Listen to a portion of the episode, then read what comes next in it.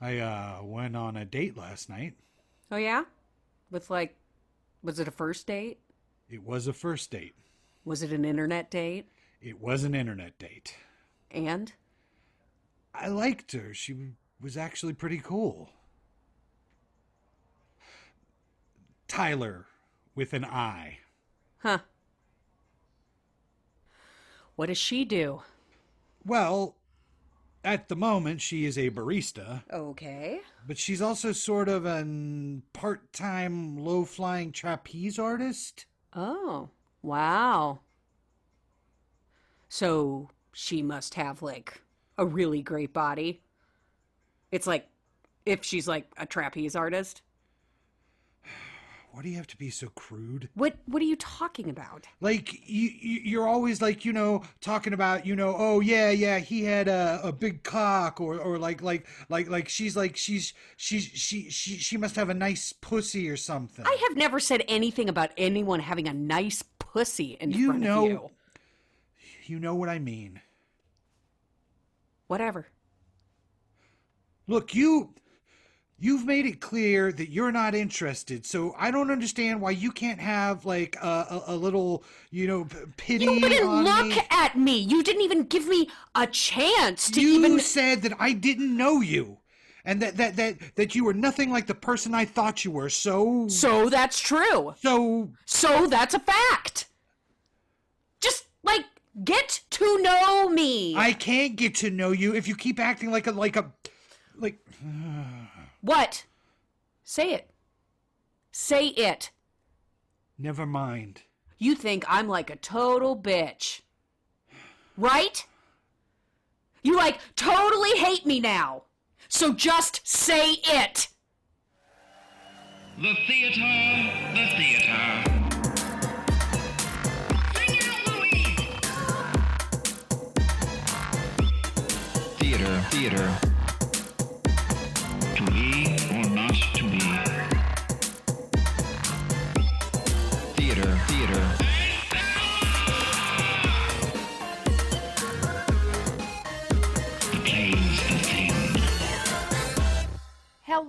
Hello. What? What? What? What's up, y'all? Ha- Oh, ha- hi. Oh, there's something Hey there. happening here. What it is ain't exactly clear. Ah, I wash my hair and shave my legs and pits for this. Oh, For this classy. podcast? For this I'm in- podcast. I'm in full drag right now. for this podcast. so it's gonna be Ooh, a day. I I'm came really- back. I came back from camping and I took Ooh, that yeah. shower. I had a stank. Like it was Oh, a yeah. great, like well-earned, dirty stank. Mm, yeah, yeah. And that shower was so beautiful and cathartic. Love that. and That's yeah. the, those are the best. The shower after the like week of just being in debauch. nature. Well, we weren't Yeah. too debaucherous, but a little Okay. bit debaucherous. But Good times. yeah. How hey, you doing, everybody. Siege? I'm doing I'm doing fucking great. Yeah.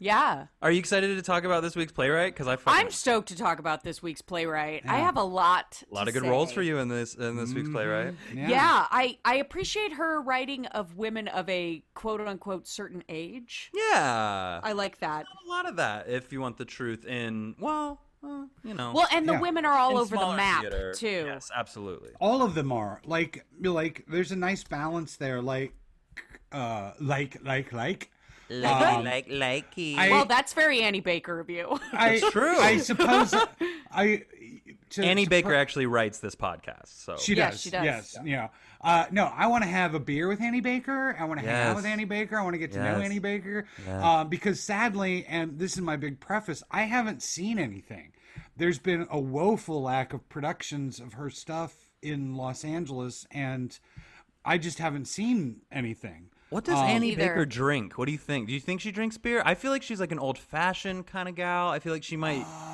might mess with like I, don't, know. I think she I might could be a see a straight vodka up. soda. Vodka soda. I think she might be. Uh, I think she just might be a straight up wine wine lady. Okay, okay. I Annie could see that. Baker, let us know. Email us. Right. please, please, Annie Baker. What do you drink? We're gonna. And come have a drink with us at the plunge sometime. By the way, dr- um, uh, welcome to Theater Theater. yeah. the theater podcast for theater people, made by three theater makers from the LA theater scene. I'm Jay Bailey Bertram. I'm CJ Merriman. and I'm Scott Leggett. That's right. We're the three theater nerds, or the turds Of the Turd. world. of the Half world, the the only free theater that exists. Jesus. That was awful. I'm very excited. Okay, I We're each to- members of the Sacred Fools Theater Company, and each week we get together and we talk about plays and playwrights that we have strong. Shut your whore mouths. Playwrights that we have strong opinions on, and we discuss, debate, and disseminate all over them. Now, this is our mini series on Annie Baker. Annie Baker. entitled Circle Podcast Transformation, or Potty Awareness, or the Antipodes. Ah. Eh, but it's for right there. Like you're not wrong. I'm not mad. Bailey does the the the, the titles, the subtitles. It's my only job. and then gets very angry when we don't compliment them enough. Early though, I send these brilliant puns, It's true. and I get no reaction. N- n- not even a That's like. not true. not That's even not a- true. More from I- CJ because she doesn't. She doesn't. no chortles, no Snickers, What? nothing. No Three Musketeers, Then why don't you call and we can talk about it? no Milky Ways. Uh, Okay, so uh, before we get started, there Yeah. are a couple things that are worth bringing up right now that are just sort of in the ether, uh, especially Not you know good stuff. in our world. Um, first of all, Chadwick Boseman. Yes, as we record this, it's been less than 24 hours since he passed away, and Yeah. I mean, I mean, did anybody? I, I don't think anybody knew he was sick. I mean, certainly not the general public. It Right. he right. d- It, in that way, it reminded me of like when Alan Rickman passed. Yeah. Because I Right. think he had been sick for a while. And I mean, you know, it's their right if they want to be sick in private with their family and stuff. And uh, Yeah, I- oh, yeah, But it was same like surprise of like, what? Yeah. well, and to think that he had made all the Marvel movies plus Marshall the Five Bloods. and the Five Bloods. If all people haven't watched while- the Five Bloods yet, you, oh man, I got on my list, those. haven't Yeah, watched it yet. It's, it's, um, he's uh, he's I mean, he might get a posthumous Oscar for that because it's pretty does. incredible. Yep. but yeah, um, you know, we we had that. Um, To be unwell, knowingly unwell, dur- Right. like all those Marvel movies, like just being, it, ah, I just. Do we know, you know, not to make light of anything, but do we know if any of Black Panther 2 was shot? I was talking to someone about that last night. I think it was just in the talks. Scott might have more information than me on that. No, they hadn't, but Okay, um uh cuz Coogler, Ryan Coogler's going to direct, but the thing is is that so much I guess of the next phase was going to be hung on on the Black Panther storyline. So Right. I imagine they'll recast him, you know, a la, you know, the way you recast any superhero movie, which I be- actually have a feeling they're gonna use, uh, you know, the ancestral plane in some way, and maybe bring back Michael B. Jordan and have him take up the mantle. I Oh, think wow. something something yeah, That- that's a good that idea. or um really or what cool what's to her name who played the sister Yes, um, absolutely. Or or uh, even Danai or like or Lupita or, any Lupetia. of them. If, if Oh, you let any oh. of them, Lupita, like any of Yeah. them, that would just be freaking beautiful. I, mean, Yeah. I mean, anything I they mean, do I is tru- gonna I be tru- great. I Ryan Coogler's brilliant. I trust them, and, and Kevin Feige is you know overseeing it, and Yeah. you know I think they'll have the taste and and the wisdom to do it, you know, and Yeah. but God, I mean, you know, and then you know so we, sad. you know it's a week where we had another black man shot by the police. Senselessly, Jacob um, Blake. and we, you know, um, it's at this point the the the issue is that we're not even surprised Nope. at this point, you know, and I No. think that's that's the biggest issue, and we won't get too deep into it because we want to give Annie Baker her due, but I just think at this point, like if if you can't um, see what's going on, and if you can't actively uh, you know, be a part of the change, then I don't know how you can call yourself an American. Right. Um, here, here. That's just my opinion. Black Lives Matter Yes. Uh, Hashtag. more than ever now. Yes. And I need us to all uh, be able to say it out loud proudly, and uh, and the three of us are doing everything in our power to, you know, uh, uh, fulfill everything we can as privileged allies, and Right. we are doing our best. And Right. uh, we do have a lot of really amazing playwrights of color coming up, but like we've said before, we are actually going to bring on guests. Because again, we don't want three white people sitting in a room talking about the the experience of people of color, and that's Agreed. no. Yeah, we've Yes. got we've got August Wilson coming up and Oh, I can't uh, wait. and And, many Lorraine others. Hansberry and and, like, oh, Hansberry oh my God, and yes. a bunch. So so yeah, many. I can't and, wait. And and and anybody else? Uh, I don't know if you, you guys are especially sports figures, but a big shout out to the NBA and the NBA players this week. Hell And WNBA. Yes. And And yes, WNBA, of course. Yeah, I WNBA is know. leading Oh, the oh, charge man. for I meant- sure. I meant that holistically because Right. They have. I mean, they walked off the court. They, Yeah. they, they, they, Yeah. they had major television networks going, uh, uh, uh, Yep. like, and, um, and good on them, and Yep. good on them. With the Marlins and the Mets did that as well. The bi- yeah, I mean, it, it's it's ricocheted. Uh, hockey did it. Hockey came out. Hockey. ho- yeah, wow. Yeah, yeah. I think hockey has three players of color, Mm-hmm. and there was a fantastic picture with the three of them making a statement, uh, and backed up by uh, at least two or three other teams full of white players. Um, That's fantastic. I love yeah. it. So you know, so hey, great. I don't give a shit if if if sports leads the way, and Yeah. now there's already talk that the NFL that there are players that just might go, you know, teams might just go, fuck you, we're not going to play until. Yep. Oh, yeah. So I think that's legit. I think we're, you know, uh, there's great changes coming if those kind of institutions are actually putting their foot down and doing things like that. I, I love that, but we are still in a country where, uh, you know, a uh, white.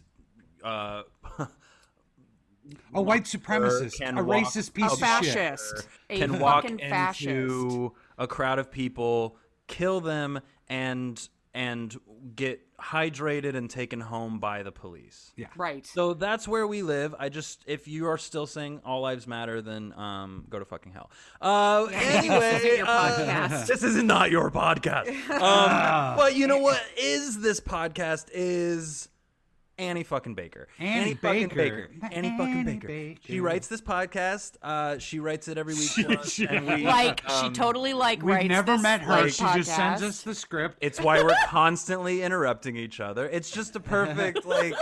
and She's really and, good at writing us. and and and some of the awkward pauses. Yes, it's not just Zoom.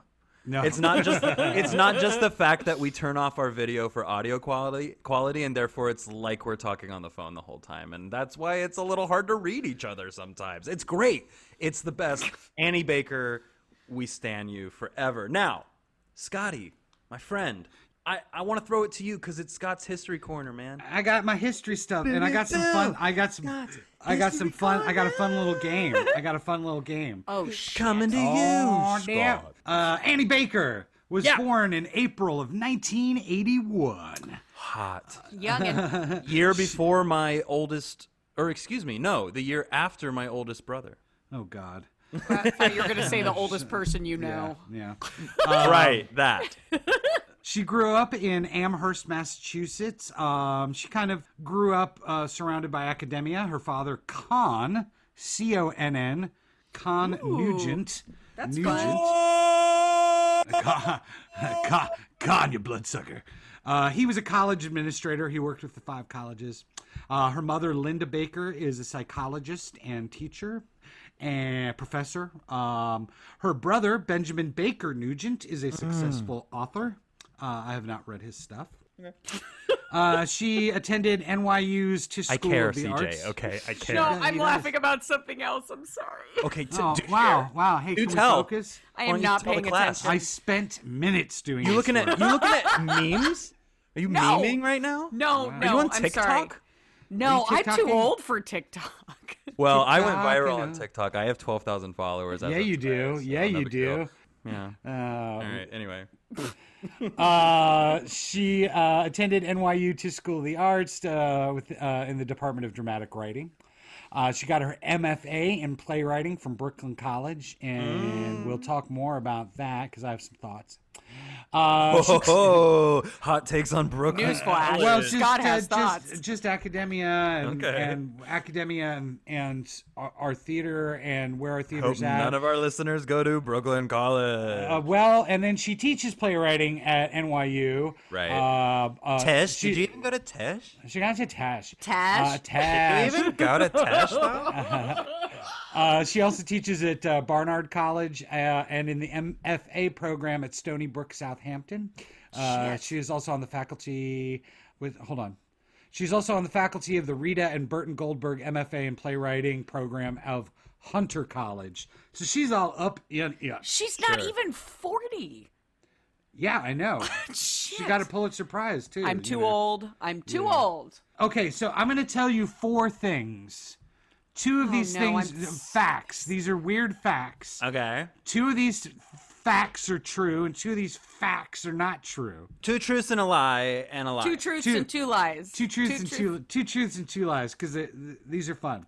Okay, this is True lies thi- squared. This this surprised me, but then it didn't surprise me when you take a step back. She is actively involved in witchcraft and the history of witchcraft around the world. Okay. Like studying like witches, uh, she spent a lot of time studying Icelandic witches, which Mm-hmm. may have played itself out later in a play she was uh, one of her first jobs was uh, the guest wrangler helping oversee contestants on the bachelor the reality show the Okay. bachelor she is the sister-in-law of noah baumbach uh, the filmmaker uh, which would also make her the sister-in-law of greta gerwig Right. uh, and she, uh, as a kid, she was big into Taekwondo, and so she is now an avid collector of samurai swords. Uh, it's just something that stayed with her her whole life. Two of those are truths, and two of those are lies. What are they? I think the first two are true. The I- witchcraft, the witchcraft, and and the the contestant wrangler on the Yes. Bachelor. Okay. Yes. I Bailey? think the contestant wrangler is true. Uh huh. And Noah Baumbach, Greta, Greta Gerwig is true, and I you think looking online, two are Bailey? not true. uh, Bailey wins. Bailey Ah, wins. mother. No, I don't look things up. I'm, I'm all. I have an encyclopedic knowledge of um, shit that doesn't matter. right. It's the same. Yeah. Same here. Yeah. Uh, no, she's married to uh, Nico Baumbach, who is Noah Baumbach's. Right. Um, I think I had, I had actually seen that somewhere. That's why. and I think he's. I think he's a writer too. Um, and then, um, and then, yes, she. One of her first jobs was as a uh, as a wrangler for The Bachelor. that was a guess. I didn't know that, but the witch The, wi- the witchcraft one sounds like me. it could have been true, right? Uh, Well- it didn't track for me. The Okay, first two enough, for fair. me are kind of things that are in some of her scripts. right, which is right, why. right. That, yeah. Yeah. So, It okay. the it was not that it didn't track for me as an Annie Baker thing. It didn't track for me how you said it. Uh, oh, I was- oh, I was you go- were reading I was Ah. oh, oh yeah, that's how you play the game. Come Yeah. on. I was no, sitting yeah. there going, okay, he has mentioned Icelandic witches. He has like it was how spe- specific it got. I went, mm, I see. That's okay. made up. Yeah. Okay. Well, I'm just gullible and terrible at shit like this. Hardly. Hardly. Uh, it does say gullible on your ceiling. I can see right now. it does. It does. Yes. Did you look up? Yes. I win. I was like, what? what? Huh? obviously everything that we talked about in her bio resonates deeply throughout all of her work, especially like the early stuff, the body awareness. And I think that my only my haunches kind of went up because I just feel that right now academia is driving theater and it's driving theater from that geographic corridor. The, the, there's a there's a feeling I have sometimes that that that critics that those in theater regard that theater only exists between Boston and New York. That was my my only criticism of that is that she's And that's horse shit. well, I I just think that there it is, is other great theater, but people don't go to look for it. And Well, here's the thing. I, I find this all the time when I'm like look, going through YouTube videos of st- when I'm just trying to find like, oh man, I've never seen. Uh, let's you know the flick. I'd love to see the flick. I wonder if a random theater has just put it up. And all the time you'll find things where it's like, wait, this is in the middle of of Iowa, and they're doing this this set, and these actors are like stellar, and the the quality of the filming is next level. You're like, whoa like there are pl- there, everywhere there is good theater happening in wichita frickin' kansas there is good Sure. theater happening in the middle of of fiji there is good theater happening. I promise you. There, the New York is not the end all be all. It is just it just has the monopoly on where the money goes, and that's it. Yeah. And Boston has some good theaters. I get it. Chicago. Huntington, Chicago has some good theaters. I'm not saying that there's not good theater in these cities Yeah. Right. and that's not i don't think your point either scott i think it's just like this this idea that it all is is living in this tiny little bubble is uh, a bunch of horseshit Right. And this idea that you can't work without an MFA, yeah um, which is an honest to God truth. Like, I know friends who've tried to direct places and been told you won't direct unless you have an MFA. And I think that there's that's academia putting its foot and removing it from the people Right. a little bit for me.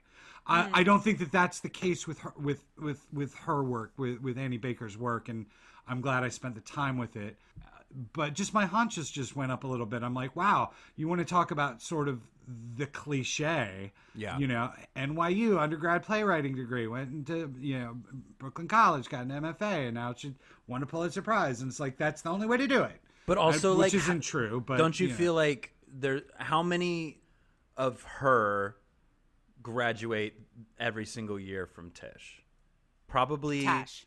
20 20 you know what to i mean 30, Like, yeah. every year Yeah. and and the reason why she stands out is because she did find this very pointedly simple way of writing people Uh-huh. and i think that's why she has transcended the the forgive the term but like the basic Tisch person you know what I mean? Like, absolutely, she's just- absolutely. she's gone beyond that whole just you're just another run of the mill sheep that came out of a giant expensive theater school you know Yeah, she's You know, I didn't look up any of that shit about her. I just started reading her plays, and maybe it's because I'm a woman, or maybe it's because she speaks to specific things that I deal with personally, but like her shit spoke to me. And I I was kind of waiting the whole time to be like something fucking terrible is going to happen.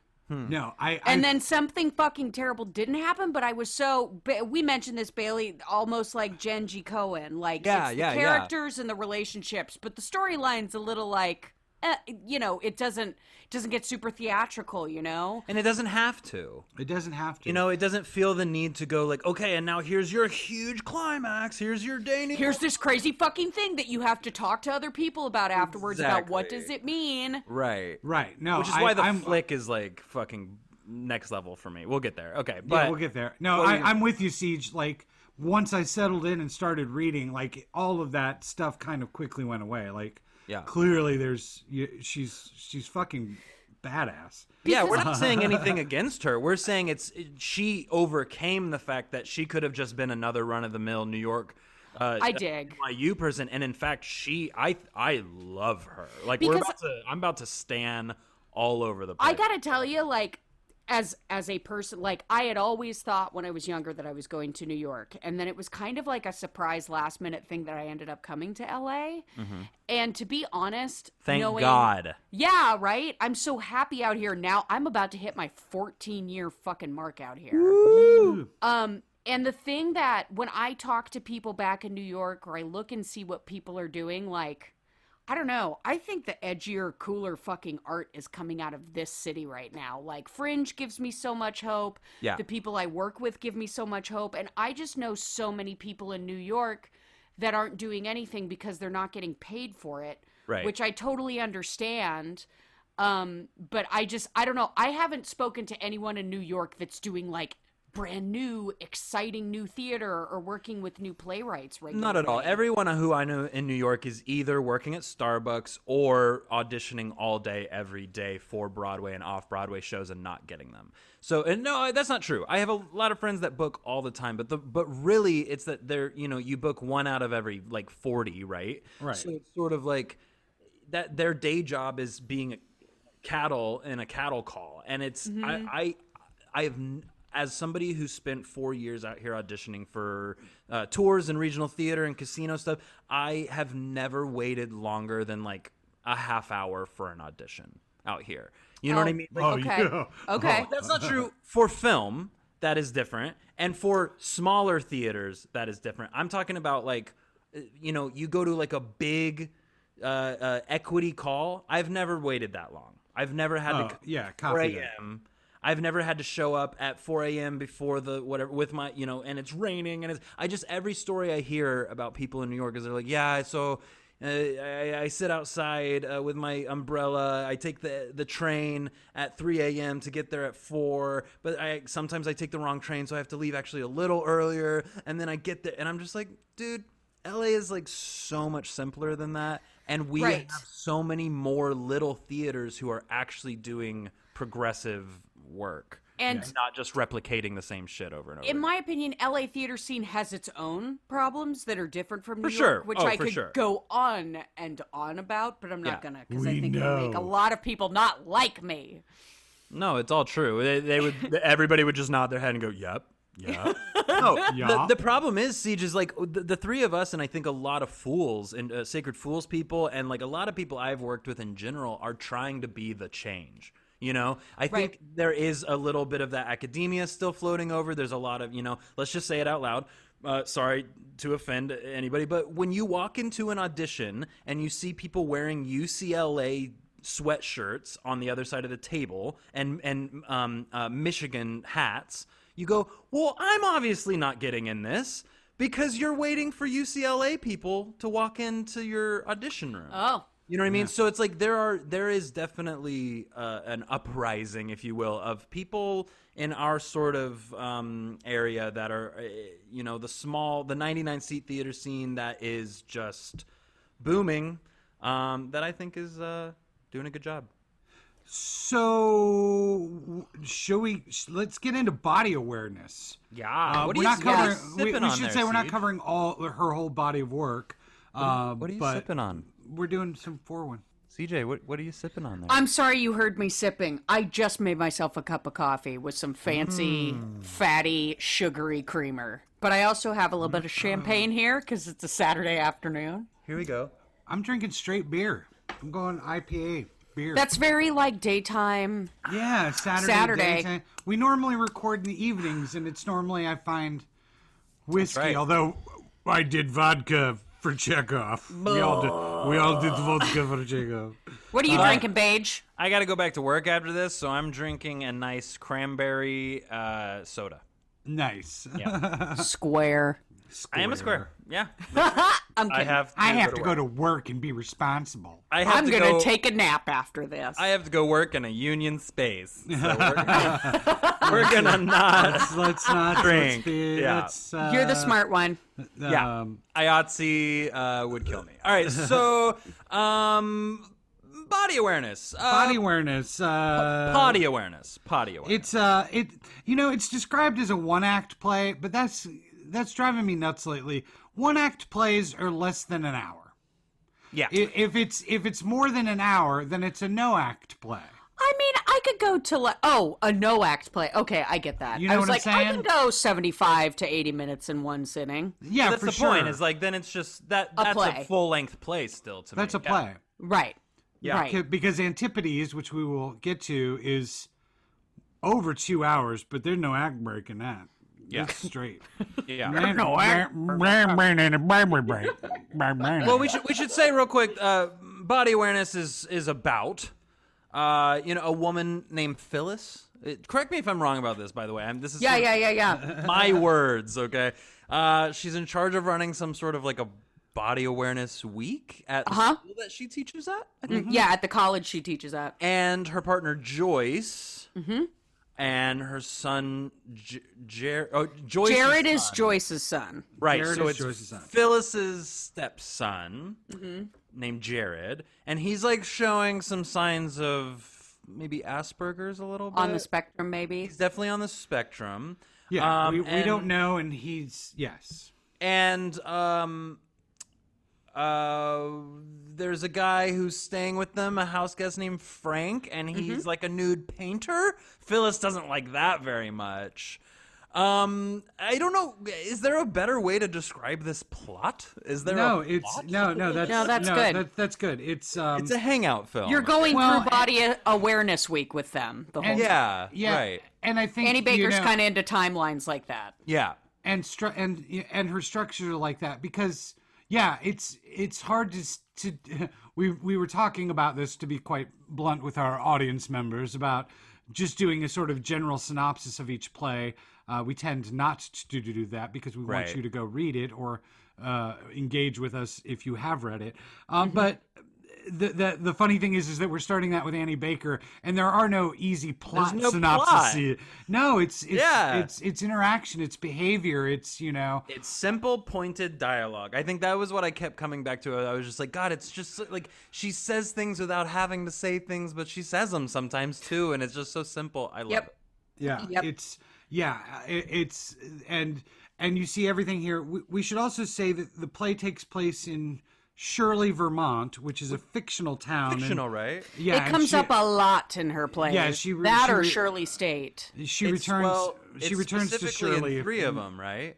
It's uh, yes, it's aliens, um, uh, mirror, mirror, mirror, circle mirror transformation, and the alien. Basically, her first three plays. I feel like So- Nocturama too. It might be in there. Uh, it could be. I might. So I'm- in a I- way, what you're saying is there is an Annie Baker theatrical universe, Yeah. an ABTU, if you will, Uh-huh. where Yeah. all of these plays took place.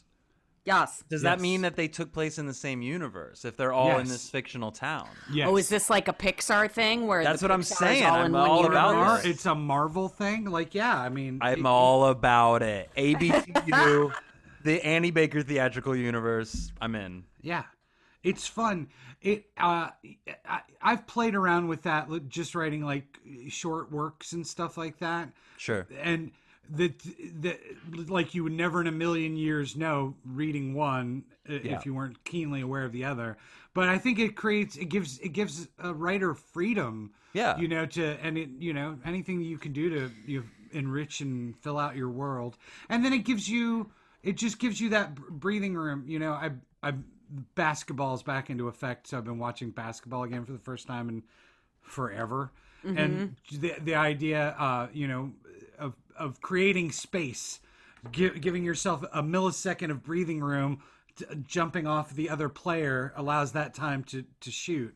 And i think that that's what she she does here wisely. Like she creates this universe. It's very you know she grew up in amherst Massachusetts, which is probably you know, uh, you know, one of the big college towns. So she knows. She writes know, what she knows. Yeah, and and and but by making it, but but doing a fictionalized version of it just gives her some breathing room here. Um, yeah, CJ, I want to hear hear your thoughts on and your reaction to this play because I know it, I know it hits you uh, personally, and and just talk about that. Yeah, go for it. Well, one thing I really loved about Annie Baker is, um, and she doesn't do it in all of her scripts, but there is always a component that has something to do with eating disorders.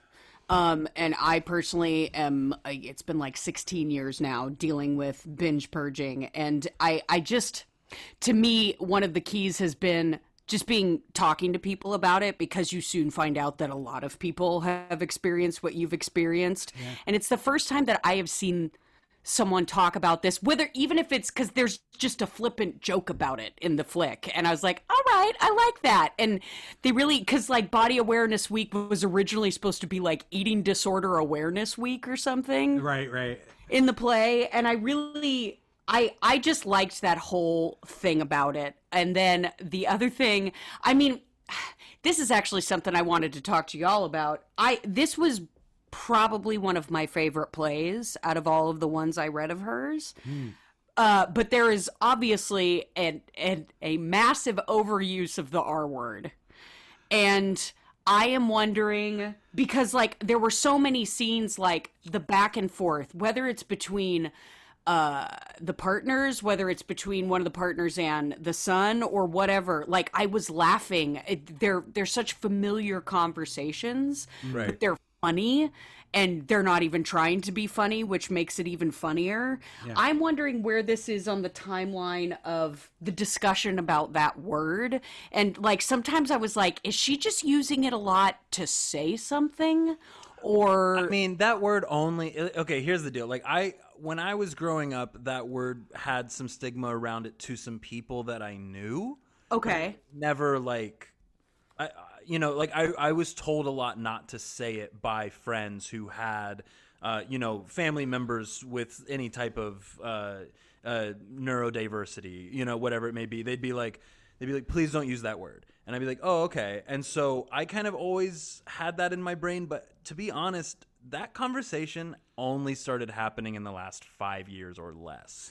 Has it because that's my thing too. This is 2008, and of course, Uh, as I- Melissa McCarthy uses it in like her first like four huge hits. They Yeah. um specifically in the movie Spy, one of the funniest moments the whole thing. It's but but you can and and you have to now like realize that well we can't quote that we can't use it in the way that it's being used but it's it's it, outside of ugh, I, I'm I know I this is offensive to to somebody and I apologize, but I just want to say I wouldn't I don't think I would edit that from her now. Right. Okay, No, because and- that was my next thing. Like, if they were to, you know, if you mounted this today, would you need to change that to something else? No, I wouldn't.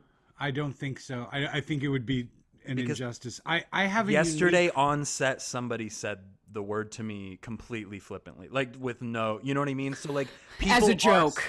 No. They Oh. were speaking. And Oh. like, that thing is so da da da and just kept moving on. They did it was like as if it was Huh. So my point is that people do still use it and people do like it like so if what she is trying to do is replicate, you know, a, a natural um kind of characteristic of somebody, then using that word now can be on purpose. We can use it on purpose. Okay. To Yeah, know that I- somebody is ignorant or to, sh- you know, I don't know. Right, right, right. to, to jump in because I I have a really unique perspective on that on this and the use of this word uh, because I have an aunt who is severely mentally disabled. Uh, so she was born in the early '60s. All through my life, all my life growing up, the family, everybody referred to her as being mentally retarded, quote unquote. Um, and that continued, and that was not stigmatized. That was the way it was addressed, and it was the way that med- the the medical community addressed it. It was mental retardation was a Right. thing, and so the the phraseology has changed, but that's a pretty recent thing, and Well, it became a schoolyard word, right? It became just right, like exactly. a slur at some point. That's and what I'm that's- mostly familiar with it as. Yeah, That's right. it's- it's- where I it's- heard it the especially in the 80s and 90s it was just very like prevalent as that sort of that's what you call each other it's just like when i and then in the 2000s it was gay right it was just Yeah, like, right, right, right. "You're gay you're a gay wad and it's like at some point then we have to start going like oh you're using that as a negative to call somebody something that somebody else actually might be Mm-hmm. that's bad so now that they've changed, now they're saying neurodiverse, they're saying disability, there's you know there's um, uh, autism, you know they're they're using different uh, terminology now. So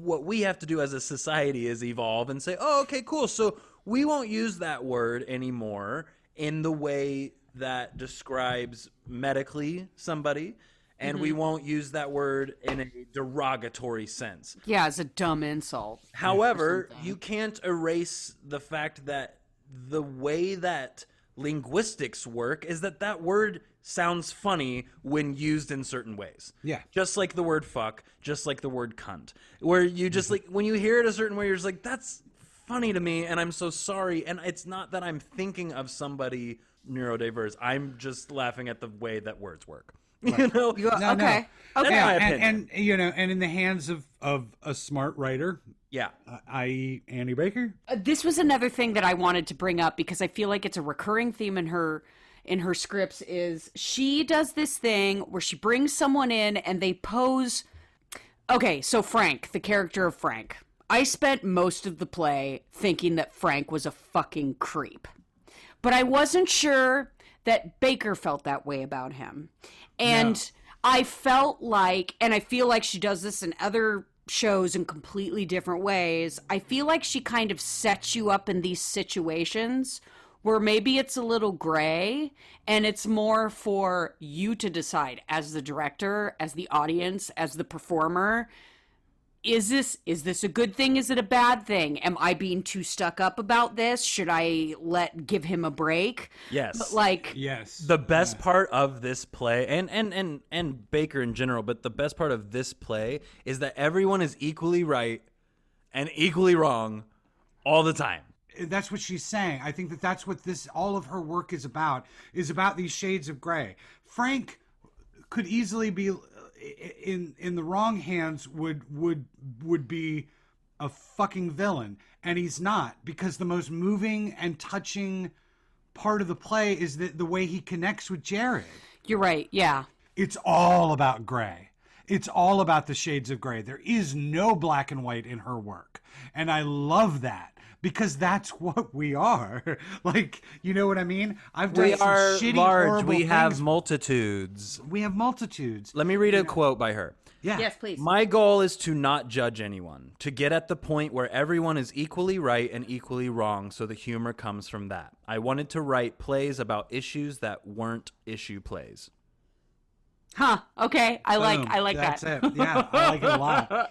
You know, and because I think my only criticism of body awareness is uh, there are times where it feels very much like, oh, you're writing your thesis project. Um, and I don't mean that too disparagingly, but um, there's times where it becomes a little academic for me to go It's back a to little that thing. it's still finding a voice. It feels Yes. a little like pre like really finding your voice as a writer. you know because In my i think opinion. For me because what i love about the play are the moments between phyllis and joyce and that that tension that just so sort great. of it just simmer it just simmers so beautifully and then there's the relationship between frank and jared and yes the the other stuff is cool too but she sort of finds you know it's the it's she matches up these these characters really really well and I want to take back what I said though. Okay. I d- it's not that it's it's something that is uh, pre her finding her voice. I think this is like it feels like the first outing of her voice. Uh-huh. Oh, that's Agreed. well, well Agreed. said. Well That's said. not to, to disparage. I do. I, I I actually like this play, but Yeah. To your point, Scott, I, there's that part of it that just feels like, oh, this is this.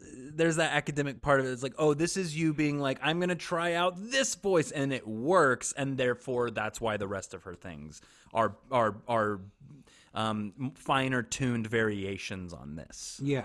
Yeah. Um, and it's also, you know, she also keeps it tight. It's like, um, Yeah. just because we we did Chekhov so recently, the early Chekhov. Well, Shakespeare does it too. Like you can physically see it on the page with.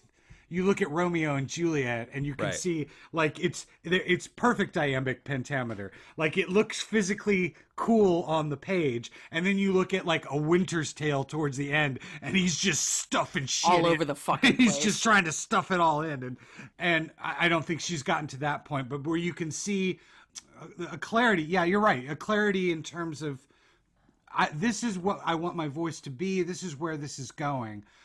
I, I would love to see this play. I really would, and and it's it's shocking to me that that nobody in LA since 2008 has done it that I'm aware of. I, I didn't go. I didn't go too yeah, deep. there's the you know there's hundreds of just like people who just produce their own things. I'm sure it's been done maybe at a fringe or something, you know, just for Yeah. You fun. know. Feels very yeah, fringy. never- yeah, Um, I just I I also wanted to go back and, and just throw out that uh, the play was developed uh, in the Bay Area Playwrights Festival in San Francisco. really Yeah, because Right, I was right, I, yeah. I had been railing about you know New York and all that. calm down scott I'm trying to, and uh, uh, but but this was done in uh, originally in San Francisco as part of the um, the Playwrights Foundation and uh, the Atlantic Stage Two, and then of course the Atlantic Theater Company premiered uh, the original off Broadway with JoBeth Williams as one of one of these great American actresses, you know, of a certain age now, um, that I always had a crush on as a kid.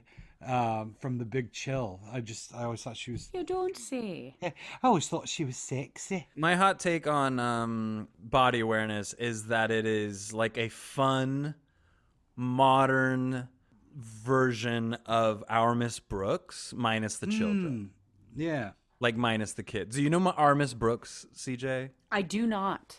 It's an old 50s TV show that was just like um, very, or maybe even like 40s. I don't know, but it, it, it was very Leave It to Beaver esque. Um, and, you know, kids out of school, and the teacher's name is Miss Brooks, and the show, whatnot. But they made a play out of it, and it was the first like real published play that I was ever in in fifth grade. I, played, I played the coach. And um, That's adorable. I know, and they put up a uh, they put up a school play in the play, and it's Lost Horizon, and Oh, it's wow. like yeah, and it's one of the most fun and like um uh, at the end like one of the kids like gets stage fright and gets sick, and so the coach has to go on for him, like and it's it's one of the most fun plays ever. But the whole time I was reading this, I was like, this feels so much like our Miss Brooks, like the play. Like it just Mm. Has that kind of like m- minus the wholesome side because that was but, very. but like, our Miss. Brooks is a lesbian. Right, which I'm like so for. Like that's actually a better narrative for me. So I, I love I love all about that. But I love the announcement of the days. Oh, yes. Guys like that because because literally what it's doing is announcing the like everyday quality of it. Right? It's like this is just day to day shit. Let's just put the days of the week on the board as the scenes go by. I love it. Also, also this is a, actually that is usually a theater gimmick that I hate. Like I hate Right. walking into a show where they're like, Same. "Okay, we're going to talk about the 12 phases of this man's life." And I'm like, "Oh no." Or like when they feel the need to do, you know, somebody walks across the stage with a sign that's like five years later. Oh god, I just anytime that it's like we're going to tell you five stories of blah blah blah. I'm like, "Great. So I'm just going to count this entire show." Right. But The, I, I was. I'm sorry. Go ahead. and Finish. Uh, no, no, no. I was done. Please. No, I'm sorry. Well, I, I was going to say it's a great segue into Circle Mirror Transformation, which is her Yeah. next play. Right. Which I would normally detest the structure of that play, and it sucked me in, and I was with it from the moment I read it and the moment I read her stage directions, which is another digression. So I was really afraid, and you guys know how I feel, and I've been very, very clear throughout the history of this podcast, all Yeah. of our previous episodes, that I. I, I I I have a big fuck you middle finger to modern playwrights who give me 18 pages of instruction on how to read their play. Right. Like uh-huh.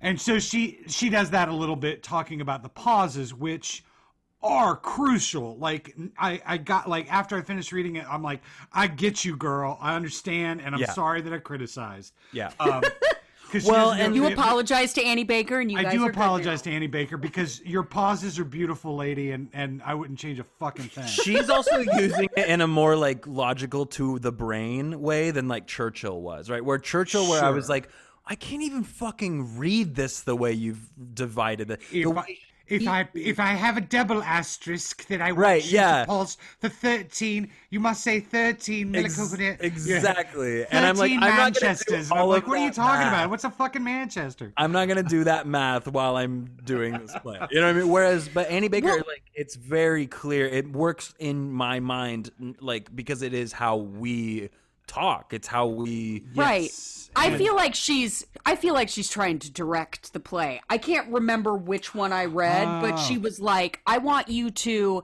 like at the beginning I wish I wrote down which one this was because I read like six of her plays, and there's a beginning where it's like the dialogue should clip along. That's like I just uh, no pauses, blah blah blah. And for me, I'm just like, yeah, because that's how people talk. Why don't you just let the actors act, Annie? I But- can half appreciate that, but also you say that, but every time I hand text to actors without direction, they they don't understand pace at all. So I like I, I can appreciate that half because like most of the time, don't yeah, and pace. she in in Hey, Cir- stage actors, faster. Faster. Nowhere, Well, just but- faster. just get it out. But that, but that's, but in Circle Mirror Transformation, she's very clear. She tells you, she's like, the actors are gonna feel like they're not doing anything, or that there's this air that they need to fill. But if you go fast, then it becomes a satire, Yeah. and that's not what that's not what it is and i'm like okay so i gave into it and i read it as she instructed me to read it so you know i always read things and and you guys are both probably in the same boat I read both. I read things as both an actor and a director at the same time. Yeah. and then one or the other will take over. Either Yeah. a character will emerge that I identify with and want to Absolutely. that I'm gravitate towards, or I I continue to read it as as a director. When I gave into Circle Mirror Transformation, and she was like, "Okay, it should say when each week." re- When we're at the beginning of each week, but not when we're between scenes. And I'm like, got it. Okay, got it yeah. normally like i said normally that kind of structure would would blow me away but i'm like this does what it says it does like Yeah. it, i'm like you're fucking brilliant annie baker Yeah. because circle mirror transformation wor- does exactly that over the course slowly meticulously over time it doesn't feel long Right. and their stories are just I love Circle are- Mirror. uh, i really do i think it's my second favorite I've seen it twice. oh have you at Whoa. Two, two different theater uh, experiences. Let me I, let me give you a little context about this because this is actually interesting. Um, the first time I saw it was at the Kansas City Rep. Okay. Is I've talked about So it before on the yeah, podcast. legit. It's just legit. Like they they they did the best August Osage County I've ever seen. Um, and this was another show I saw there that I, this is probably my third favorite thing I saw there under Little Shop being number two. This was just like I, I, I- walked out. We were so pumped. We went as an acting class to go see. Oh, by the way, the the, the plot of Circle Mirror Transformation is it's a, uh acting class at a community center.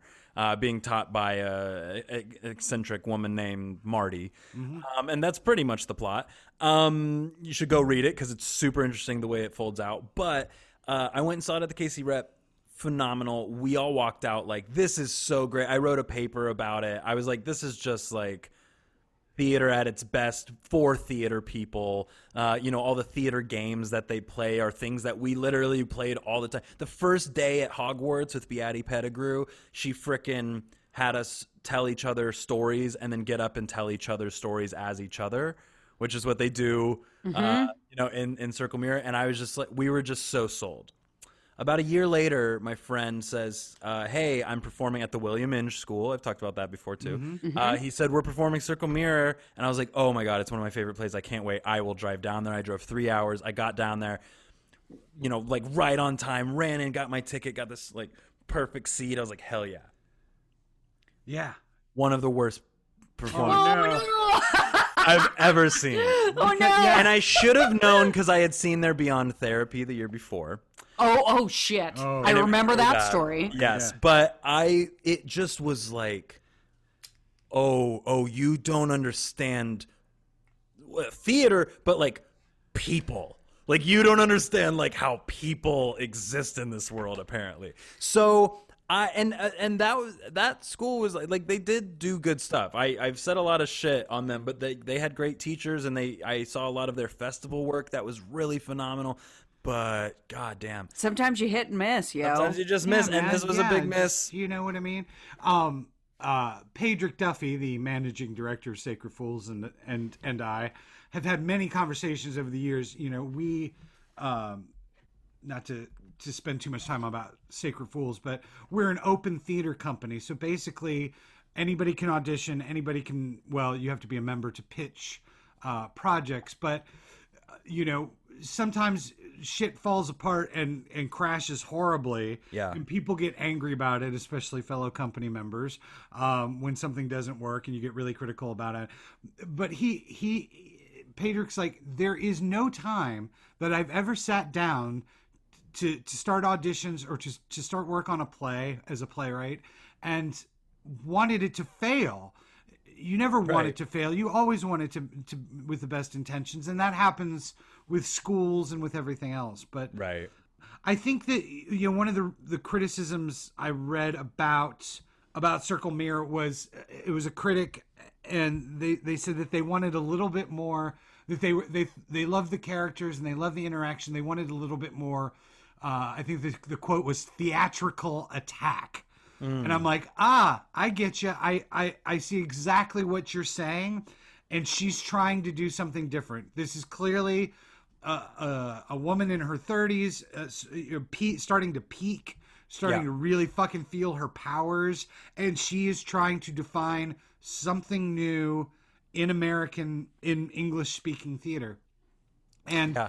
and Yeah. that is is that there is no big huge epiphany all of the epiphanies are subtle the Yeah. the, the, the the the The class doing, minutia. the the class doing the counting you know, Yeah. the, the, the counting exercise and when they hit it i think i started to like tear up Yeah. at the end i'm like oh they got it oh my god Like, Because we've all been there in acting class. We've all So been many there in acting class, but the idea that it's also a community theater thing that these aren't actors, you know, there is a character who's an actress and Right. you know, that and they're they're exploring it and just you know, and you have the young woman going, "Are we going to do any like acting?" and Marty keeps going, God, "This I is acting. her. This is Yeah. acting. This is acting." And Marty and is all those very much the like sort of um cartoon version of Beatty. The yeah, yeah, right. my, of like my mentor of like the one who like really taught but she's like sort of the like turned up version of that because she wasn't that that shit and I have. Go ahead, finish, Scott. Oh, I was just gonna say, you know, um, she she repeats this theme. You see it a little bit in Frank, and then with Schultz in this character, um, and and you see it again with Sam, and she she tunes into this thing. And, and CJ, you and I have had these conversations probably more intensely and more personally than than we would like, just about the idea that for men, the idea of reaction becomes this quiet rage kind of thing. Uh, and it, it, like Schultz really ricocheted with me as he's clearly into this woman. She rejects him, and then he f- that that I have to not I have to silence you. I have to put you out of my world because I just I ain't got it to deal with the pain. Yeah. i- is something that that spoke to me. She does this. I, I think uh, this is really horrible to say, but I must confess it. That as I started to read Annie Baker plays, you know, I'm like, oh, I'm this is going to be feminist stuff. Um, and I'm an a- and I'm an asshole for having the thought. What what were your feelings about the about that the, those gender interactions? Both of you. Well, I have. I actually have an abbreviated thesis that I think would tack on to what you were saying, Scott. I, Yeah, let's I- hear it. When I first started reading this, I I felt mad that it's like, don't fucking tell people what we're doing in theater school. That is ours. Those are our experiences. And, Right. and, you know, not really, but I think it's like anytime because I have seen more than one play where you are sitting in the audience and you are watching them do the warm ups that you did when you were in college. Um, and that's the theater. Um, but then by the end of it, I had this interesting experience of when I was so when I was in conservatory, the work that we did, which a lot of the exercises were similar to this, and of course we did so many different other ones, but I felt like uh, my process in conservatory was it wasn't about like I mean it was it was about breaking down your bad habits and getting good techniques and all that stuff, but I felt like the baseline was making you an honest person. And I took it to heart to making you an honest person in your life. And if you are going to be a good artist, then how could you call yourself a good artist if you are not an honest person in your interactions and in your everyday life? and So- with yourself. And yes. with yourself. Yes. And I took that to heart in theater mm. school, but I felt like this is a community center. This is just people coming in. Oh, I've always wanted to act. And maybe they're just taking this class to just, it's something they've always wanted to try out.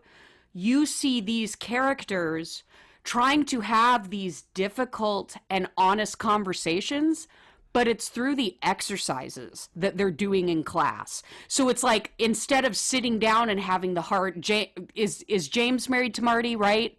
Yes. Yes. Um, Yes. Instead of James sitting down and talking to Marty off stage about their relationship and how he's feeling and why all of a sudden he might be interested in this other woman, he puts it up on this scene in class for all the world to see, but that's because that's the way that he can express it because he can't it's like they have to get their life's honesty out in the exercises in class. Does that make sense? Yeah. So I just that was like an interesting juxtaposition for me because It's also kind of a it's like a it's a nice little peek behind the curtain for non-theater people in a nice way too, right? Like Yeah. I kind of want them to know that like we we do this weird crazy shit just to get to better places as humans. Yeah. Because in a weird way it's sort of like I mean not to be arrogant, but like we've done a lot of like therapy work that uh, in in in acting classes that a lot of people will never even obtain in a, in actual therapy. You know, well like paid for everyone by the way. yeah, well paid for. well, well paid it's, for. It's it's always uh, I al- I've always had a problem with that. I I've always had a problem, and and I've I've sort of I've talked about the idea of acting teacher guruism. Um, Yeah, but that's different. that's a little different, but I I had in undergrad I I had a situation where a, a, a professor finally said go get therapy. This isn't a therapy class. Uh, yes, it's Well, about true. dealing with yourself, and yes, it's you know, but we're it, it, it, because it becomes borderline unhealthy to have a, gr- a, a, a run of people.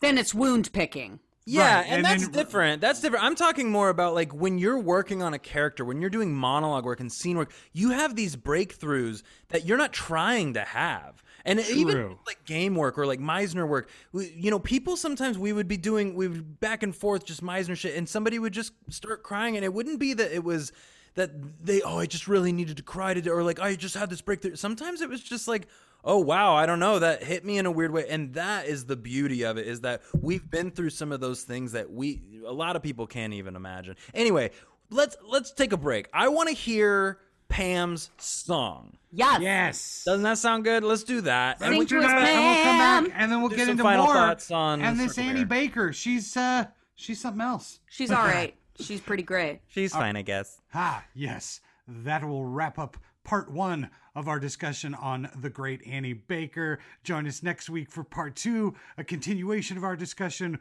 We leave you now with Pamela Quinn and her special Annie Baker theme song for this episode. Thank you all so much for joining us. Have a great one. Peace.